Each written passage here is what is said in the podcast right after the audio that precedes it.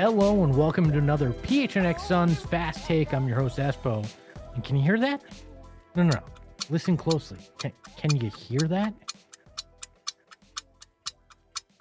That sound is the literal and metaphorical ticking of the clock on the Phoenix Suns.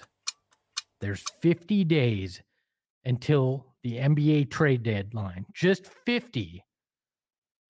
And that means that the Suns championship window is closing with the Chris Paul era right now. It Means James Jones has 50 days to find a deal that puts this team back in contention to win the West and win it all. Parity reigns supreme in the NBA. The Western Conference is a mess.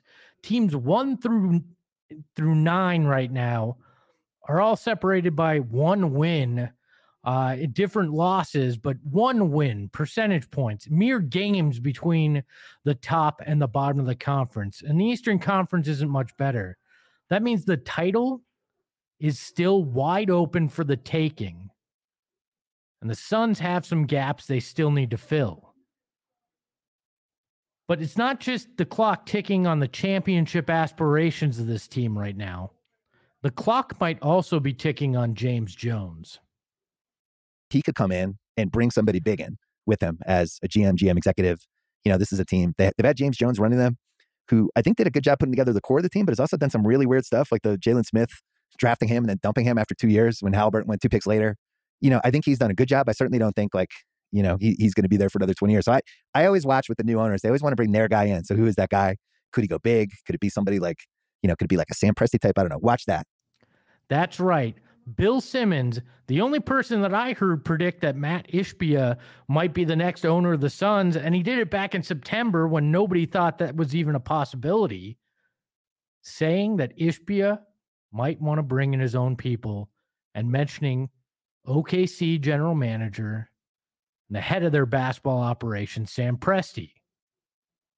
To me, that screams that James Jones needs to do something in the next 50 days to prove that this team is a true title contender and that he's willing to make the moves to make it happen.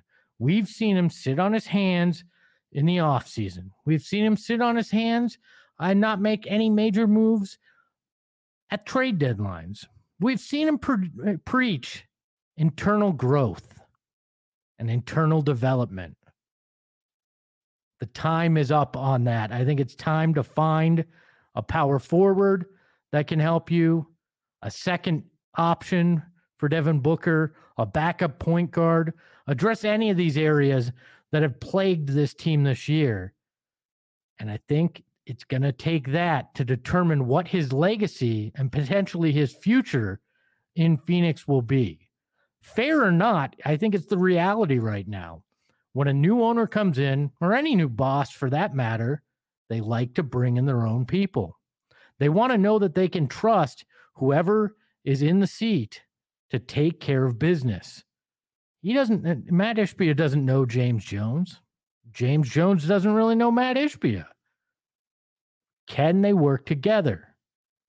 Well, proving that you can make this team a contender once again and capitalize on the window that's still open but closing because of Chris Paul's age and some of your question marks on the roster would go a long way to that. Now, James Jones, I know everybody loves to praise him, and I'm there. I've graded him on a curve at times, but I think overall he's done a good job. But he has a checkered record.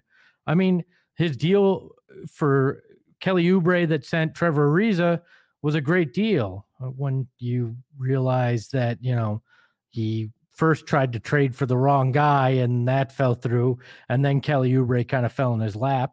He did hire Monty Williams, and nobody can argue that that wasn't a good hire, unless you don't like you know Da arguing on the sidelines with his coach. But I think that's a non-story. He drafted Cam Johnson. It was a stretch when he took him and he actually traded down to do so with the Timberwolves. He traded the number six pick uh, to fall back and take Cam Johnson and pick up Dario Saric. I think you could say it's a push, if not leaning in his in his favor. But that all depends on is Cam Johnson a long term solution for this team or part of a deal that brings in somebody bigger? He traded a pick that would become Desmond Bane. Yeah, that Desmond Bane that's helping the Grizzlies grow for Aron Baynes and Ty Jerome. I'd, I'd chalk that one up to a loss. The F them kids mentality didn't help there. Traded Josh Jackson and De'Anthony Melton for Jevon Carter. I don't know. If De'Anthony Melton's look pretty good. I don't think anybody's going to argue trading Josh ja- Jackson, though.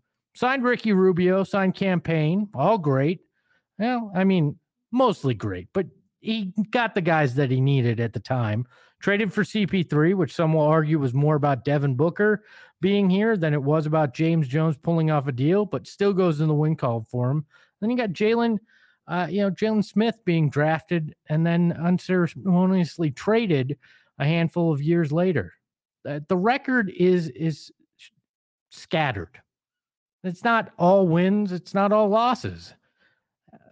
He needs a big win. He needs one in the column that puts them squarely back into it because, yeah, you can hear it again. The clock's ticking. Mat Ishbia will be voted in as the new owner of the Suns, the new governor uh, running everything. And that means everybody, James Jones is included, is now trying to perform for their job. Right or wrong, it's the reality of it. And James Jones has 50 days to prove his ilk.